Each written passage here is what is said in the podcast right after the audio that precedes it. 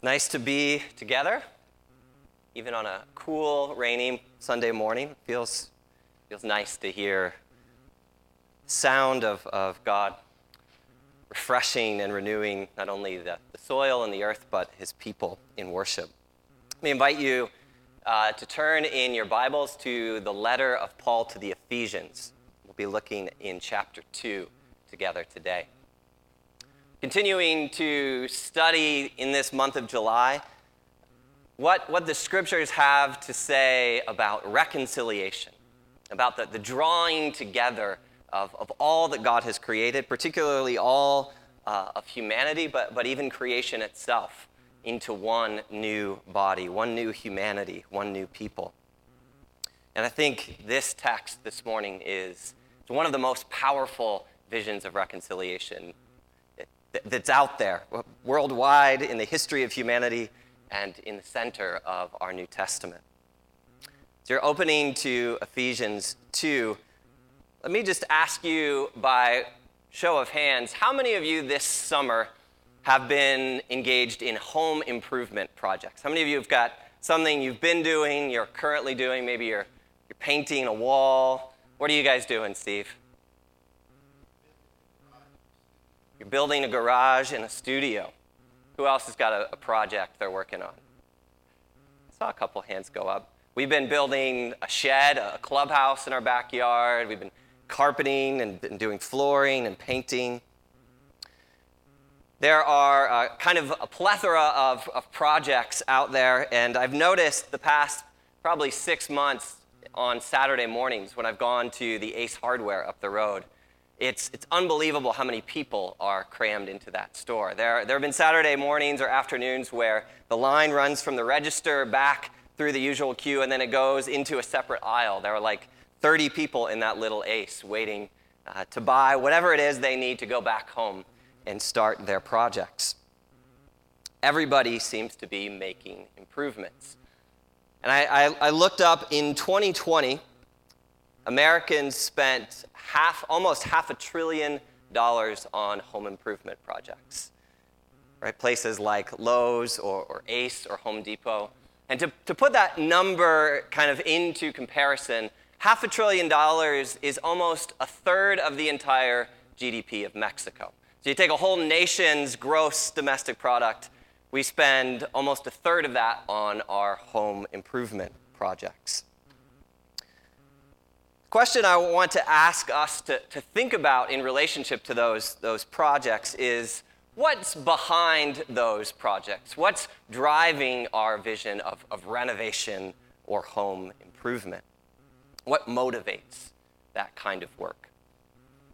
And I think if you, if you sort of look back over the past year and a half, a big part of what kind of drove this uptick in, in home improvement and renovation was the desire to make our homes more comfortable, right? To make our homes a, a, a more uh, inviting retreat from the world for ourselves. And in pursuit of that vision, we've spent our time, we've spent our, our money. Many, many of us have spent part of those stimulus checks. We've spent our sweat equity, right? Building this, this more comfortable reality for us to, to live and in some cases to work from home in. And there's nothing wrong with, with comfort per se. But I want to hold kind of that thought or that vision of, of renovation and home improvement up against the one that we find in this passage of Scripture this morning. Because in the book of Ephesians, Paul describes a, a major home improvement, a major renovation project that was taking place in his own lifetime. And it was a remodeling, not so much of, of Paul's own living space, but a remodeling of what Paul describes as the, the house of God, the temple of God, the worshiping place of God.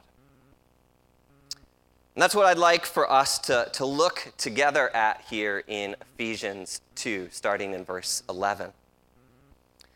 But as we hear Paul describe the, the architecture and the vision and, and the work of renovation described in these verses, I want us to think about what is driving God's vision for interior design. What motivates him to go to these great lengths to remodel things? And is, is God's primary desire to make his own living room cozier and more comfortable for the people that are already there, already dwelling in that place with him? Or does God have instead a vision to renovate so that more of the world out there, more of the outside world could come into that living space, into the place of his presence, so that they might be joined together with him instead? Let's open then to Ephesians 2, and let me pray for us as we bring our hearts and minds to God's word for us. Jesus, the, the book of Hebrews says you are uh, the master builder, the architect over God's house. We read in these verses that you are the foundation, the cornerstone beneath that household. Lord, you have visions and designs and purposes for us as your people that we need to listen to. But Lord, we also want to recognize and want to give you permission as we, as we come together this morning for you to do hard work, difficult work, expensive work within the church, within us, within our own hearts and lives, so that we might be the kind of people, the kind of temple, the kind of body that pleases you and is is fitting, is congruent with what we see expressed in your word to us. Lord, may the words of my mouth as I preach this morning, may the meditations of each of our hearts be pleasing in your sight. Jesus, it's in your name, our rock, our redeemer, our cornerstone, that we pray. Amen. So we're in Ephesians chapter 2. And Ephesians has this rich, expressive, vivid vision of what the gospel of Jesus Christ has accomplished. One of my favorite books of the New Testament. I've preached through it here at JCC. It's, it's a place I regularly come back to in my own readings, my own devotions. But I think that the thesis, if you will, of Paul's whole letter of Ephesians, you can find in the first chapter, verse 10. And it says how God the Father, in sending Jesus Christ the Son, in the work of Jesus Christ the Son, this is what God is up to. Chapter 1, verse 10 says, God desires to bring unity to all things, everything in heaven and on earth through the work of his Son Jesus. He's reconciling, he's redeeming, he's, he's tearing down the powers and principalities that would stand against that kind of unity. But as Paul's writing to a particular group of people, to the churches in and around the city of Ephesus, he recognizes that there's a, a particular problem, there's a particular testing ground to this thesis for these, these readers, this audience. The testing ground for the gospel in Paul's day was this huge division, this huge chasm between two groups within not only the early church, but in the ancient world. It was a division between the Jews and the non Jews, or the, the Gentile people of the empire. I want us to listen as Paul addresses particularly these Ephesian churches, which were predominantly Gentile in composition. How does he describe the, the dynamic and, and the division represented in his day? verse 11. Paul says, Therefore, remember. Remember that formerly you who are Gentiles by birth, those who are called uncircumcised by those who call themselves the circumcision, right? The, the uncircumcised Gentiles and the, the circumcision would have been the, the Jewish faction of that day. Remember Verse 12 the time when you were separate from Christ. And here he's pointing back to the beginning of chapter 2, where, where he describes a time when, when we were apart from, from God. We were lost in darkness and, and despair, and before we were called and redeemed and, and saved out of that hopelessness. He says, Remember at that time you were separate from Christ. You were excluded from citizenship in Israel, and you were foreigners to the covenants of the promise, without hope and without God in the world. Paul, if we're using the, the language of, of renovation or, or home design, I think Paul in these two verses describes a kind of architecture of exclusion or division. Two groups of people that did not mix with one another. And we have to, I think, kind of wrap our heads around what sort of division looked like in the ancient world. In the ancient world, they didn't have racism in the same way that we experience racism in the United States today. You know, racism along, along skin color lines is, is largely a, a more modern development, the racialization of people by color. But in the ancient world, they also harbored deep divisions, deep prejudices, deep hostilities but often these ran along ethnic and cultural lines, based on, on language and custom and religion. And verses 11 and 12 here remind us just how divided, how excluded Jew and Gentile were in Paul's day. If you try to picture the composition of the Roman Empire, Sociologist Rodney Stark estimates that roughly one in six people in the Roman Empire were Jewish. So many cities, you know, Rome, Ephesus, other places, they could easily have 20 or 30% of the population were Jews living in these cities, depending on, on where you were in the empire. But I want to give you kind of a picture with, with two historic uh, or historical examples of of what relations looked like between Jew and Gentile in the places they lived and shared space. The first is uh, around AD 50, during the time of Paul's ministry, kind of squarely in the, in the middle of his life and work. Somewhere around AD 50, a handful of historians tell us that the Jews living in the city of Rome became the target of a, a persecution or or discrimination from the Emperor Claudius. We don't know exactly what was behind this. There, there may have been sort of a political upheaval or uprising, but we know that the result was at least part of the Jewish community living in Rome, which would have numbered tens of thousands at that time, were forcibly expelled from the city. They were, they were forced to leave their homes, leave their occupations, leave their, their, their, their family and, and, and extended communities and they were caused to flee as refugees into other cities of the empire. Right? They were directly discriminated against on the basis of their ethnic identity as Jews.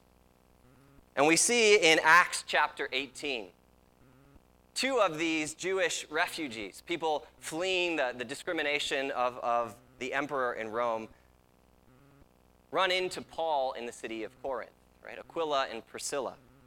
They had been driven out of Rome. They come and bring their, their work as tent makers to the city of Corinth, and they end up partnering with Paul in the work of the gospel. So that's, that's one sort of snapshot or historical example of Roman animosity, Roman hostility being directed toward people of, of the Jewish culture and ethnicity and faith. However, as is often the case when hostilities are expressed in one direction, they often come back in, in the opposite direction. Division is, is typically a two way street. And so, scholar Craig Keener, New Testament scholar Craig Keener, describes changes in the nation of Palestine, and in particular in the city of Jerusalem, that took place around the same time in the first century. And of course, Jews and, and Gentiles had this long history of, of division and, and war and occupation and, and, and hatred for one another. But one of the ways the Jewish people responded to that was in Jerusalem, in the place where they worshiped at the temple. They decided to erect a boundary wall at the, the far edge of the temple courts. And at the perimeter of, of the temple courtyards, they posted this, this wall, and there was a sign on the wall at several places. And those signs warned that any Gentile who entered the temple courtyards, even the far out, outside perimeter of the temple courtyard, would be held responsible for their own death. Right? Don't blame us. If you come past this point, we have permission to enact violence on you. And the message was very clear that Gentiles were not welcome in the household of God. In the same way that the Jews were not welcome in, in the emperor's backyard in Rome, Jews said, You're not welcome in our backyard here in Jerusalem. so there was this mutual exclusion. And so we find in Acts chapter 21, a couple chapters after we hear about these refugees fleeing Rome because of the persecution there, we're told Paul goes to Jerusalem as part of one of his missionary journeys. He's there bringing a gift to the, the, Jew, the Jewish, largely Jewish church in Jerusalem to keep them uh, fed during the time of famine. But while he's in Jerusalem, he goes into the temple courtyards to offer sacrifices there. And while he's there on the temple ground, someone recognizes Paul. And they know, they've heard rumors, right, about Paul being friendly with, with Gentile people. They know he mixes with Gentile brothers and sisters in, in the work he does outside of Jerusalem. And so a rumor begins to, to spread the day he's there that the, the people he's brought with him into the temple are uncircumcised Gentiles. And remember those signs that were posted at the perimeter of the temple. And so we're told uh, in, the, in the book of Acts, chapter 21, that the whole city's anger was aroused against Paul and those with him. And a mob forms within the temple courtyards, and they are prepared to seize Paul, to, to take his life. The, the Roman guard, who's also present, intervenes. They silence the crowd temporarily, and they permit Paul to address th- this audience that, that seeks to take his life. And Paul begins to walk through his own experiences as a Jew, as a Pharisee, as one then converted to the Christian faith and the gospel. And the crowd goes along, they listen, they permit Paul to speak up until a certain point in his discourse. We see in chapter 22, verse 21, then Paul says, The Lord said to me, Go and I will send you far away to the Gentiles. Verse 22, the crowd listened to this, listened to Paul until he said this. Then they raised their voices and shouted, Rid the earth of him. He is not fit to live. Hear this intense hatred. Right? This rejection that in any way, shape, or form God could be at work. God could have a desire to be a, a, a God that, that lives and, and ministers among the Gentile people. And so the result of, of that mob is that Paul is seized, Paul is arrested, and Paul then stands trial and it's a trial that, that the rest of the book of the Acts communicates to us. It takes Paul eventually to his imprisonment in Rome. Right, that's what this incident gives way to. And so it's probably two or three years later, Paul is sitting in his prison cell in Rome writing this letter to the Ephesians. He's writing to this group of brothers and sisters that he's worked among. And he describes in verses 11 and 12 what, what any reasonable observer might have concluded at that point in time that the prospect of bringing Jew and Gentile together was hopeless. Right? The separation was too great. The division, the animosity, the hatred what was, was almost you know, uh, uh, un, unimaginable and, and, and too far to be crossed. The divisions, the wounds, too great to be healed. We could think about our own world, our own context. And whether the divisions that we currently experience, whether they're racial in nature, whether they're ethnic in nature, whether they're, they're along culture or class lines, whether they're political divisions, religious divisions, we might also conclude that the, the distance is just too great. These things cannot be brought together. But after observing just how far apart these two groups of people truly are, Paul, dare I say, defiantly, tenaciously points out what he believes is a key detail they have missed. One mitigating circumstance that he points to in verse 13. And Paul says, But now. He says, But now in Christ Jesus. You who were once far away have been brought near by the blood of Christ. Paul sees the, the architecture of exclusion and division in the world out there, but he says, You have been moved into a new reality. There is, there is renovation work that has begun because now you are in Christ Jesus. And Paul says that means everything is different. You who were far away, you who were divided not only from God as your creator and redeemer, but also from your fellow brother or sister, you have been brought near. Says, You have been brought near by the blood of Jesus Christ. There's plenty of reason for us to think that Paul's vision here was naive. Right? There's plenty of reason for, for people to have been dismissive of Paul's call to bring near these warring factions. Right? Paul was in prison. Paul would soon be executed for this gospel of Jew and Gentile brought together. But in Christ Jesus, that vision, that gospel grew and persisted and began to change the face and the demographics of the early church.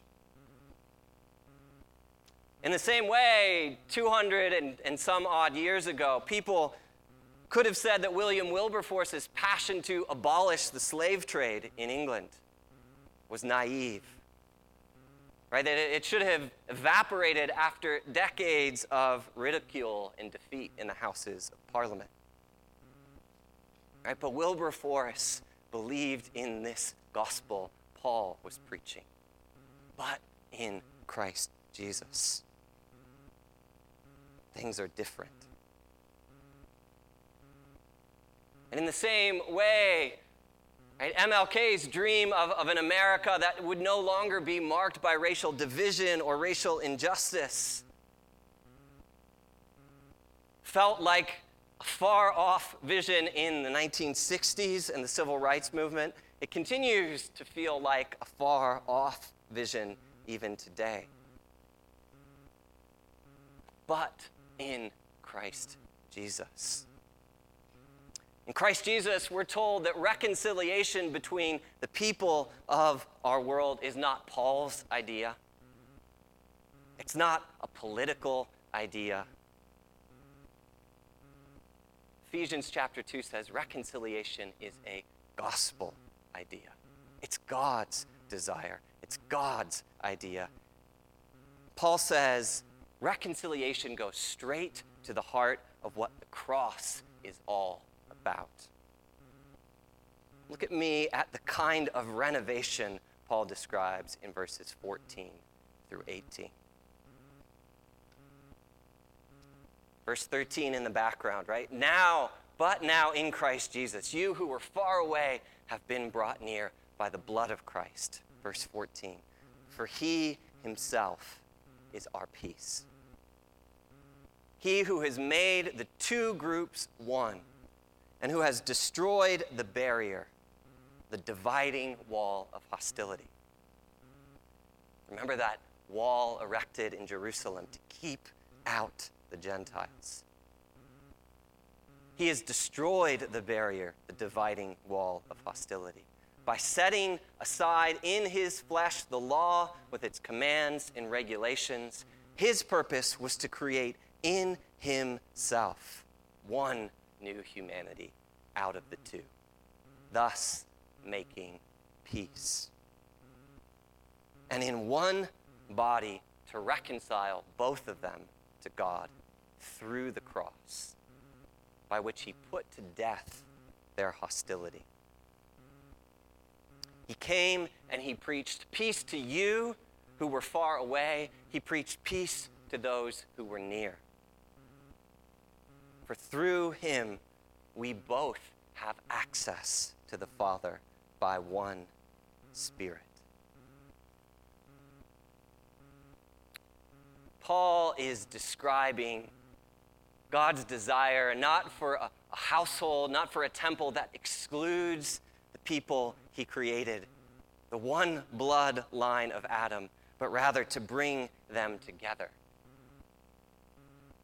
To renovate that household so that there might be peace among his people.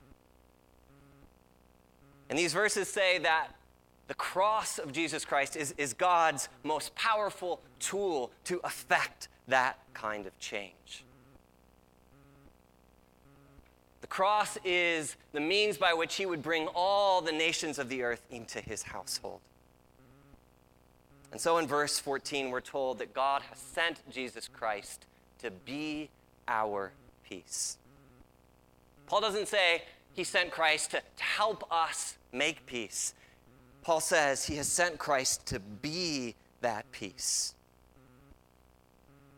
Peace, the, the, the, the, dissolution, the disarmament of our hostilities, Paul says, is something connected to the body of Jesus himself. This passage says it is in his flesh that Jesus deals with our hostilities and our hatred for one another. Look at how physical verses 15 and 16 are in the way they describe this work.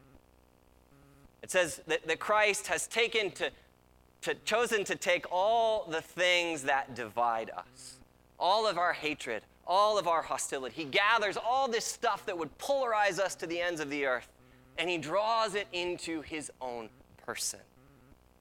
Jesus has chosen to make his body the, the locus for peacemaking. And it says he's chosen to make his own flesh the demolition zone for our dividing walls. Paul says Jesus has gathered the scattered and isolated and polarized parts of our reality, and he has drawn them into himself so that he might forge one new humanity in that body. Scripture says that to be joined to the body of Christ is to know peace, is to know reconciliation, is to know the disarmament of our own hatred. But I imagine that the peace Christ has accomplished for us is harder work than we tend to imagine. Peace, as envisioned here, is not agreeing to, to disagree. Peace is, is not just sort of stuffing or ignoring the source of our conflict and division. The kind of peace that's expressed in this passage is acknowledging that there are real obstructions, there are real dividing walls that stand in the way of peace and reconciliation. In order to move forward, we have to deal with, we have to confront with the hope and the power of the gospel those dividing walls. I want to play for you a, a brief clip from the film we watched Thursday night here uh, about the work of John Perkins. And John Perkins shares about how in the early uh, 1980s, late 1970s, his organization in Mississippi was able to purchase a health center, public health center in Mississippi. But the first thing they had to do after purchasing the building was address a particular wall in that building. Let me play this for you. We need to turn it into beauty.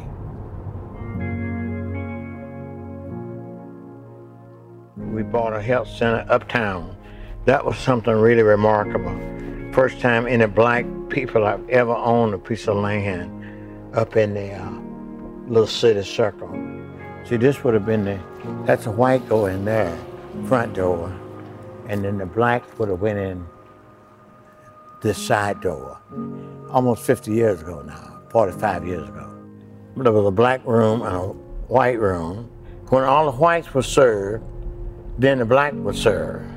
The first thing we did, before we opened it for service, we went in and we tore down the wall that separated the whites from the black. And we brought everybody in through the same door. And white folk came, poor white folks came, and now anybody come. And they, from the very first day.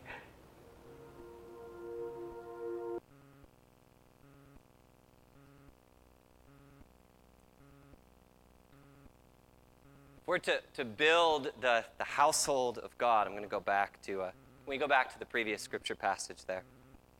Thanks, Sam. If we're to, to do this work, we have to address the walls that, that stand between us. Sometimes those are, are physical, sometimes those look differently. John Perkins writes uh, in his autobiography, Let Justice Roll Down. That too often we, we want to, to move past those walls without dealing with them. He says we want to move quickly toward forgiveness without dealing with repentance. Right? Without the changing of our hearts and the changing of our actions as a people. And he says, too often we want this sort of sugar coated vision of reconciliation, this sugar coated vision of brotherly love between God's people without looking deeply into the realities, he says, of violence and poverty that have long divided us and, and caused wound, caused division, that we've grown comfortable with ignoring. He says, if we're going to receive the kind of peace Jesus proclaims here, right, we have to acknowledge our dividing walls and we must repent of them. Of course, we don't, we don't have a dividing wall that runs the length of our sanctuary. We don't discriminate in, in such visible and tangible ways. But how often, in our desire to be right, have we put distance between ourselves and those we disagree with? How often, in my desire to be comfortable, have I settled into a life where I don't even have to address or think about the realities of racism or poverty on a daily basis. Let me ask you this maybe as a kind of litmus test for us as we think about where these dividing walls might be. Right, how often have we made ourselves available to listen? To try to understand those who have what might be very different experiences, very different perspectives, whether it's on, on racism or culture or, what it means to be a human being, how often have we made space simply to listen and understand their perspective, their desire to be welcomed and known? I think if we're going to really begin to do something about racism and the other things that divide us as the people of God, the only way that's possible is to invite the Holy Spirit to search our hearts as David prays in the Psalms, to see if there is any wicked way in me. Are we willing to, to stop long enough to do that searching work, that listening work, even when it makes us uncomfortable?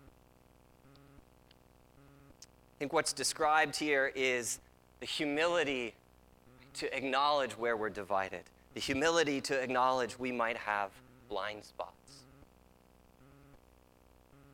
When we hear people talk about racial injustice, are we quick to listen? Are we quick, quick to, to, to hear and give space to understand what they're communicating? Or are there parts of us that get prickly? Are there parts of us that get defensive, get protective in the process? Let me say to you if we are a people who live at the foot of Jesus' cross, we have no reason to be defensive. He has disarmed our hostility and the things that divide us.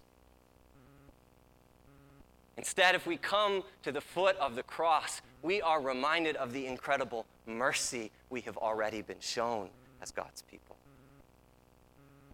And it's at the foot of the cross that we begin to ask the Spirit to move in us, to cause us to yield to the things that He desires to do. As verse 16 says, as we come back to the foot of Jesus' cross, we give God permission to put to death our hostilities, to put to death our divisions. Right? Think about how amazing that verse is. God takes an instrument of torture, God takes the instrument on which the Son of God was executed, and He uses it to disarm hatred, to disarm and put to death violence, to break apart our division, so that we might become one new humanity. I want to invite you to respond in, in two ways this morning.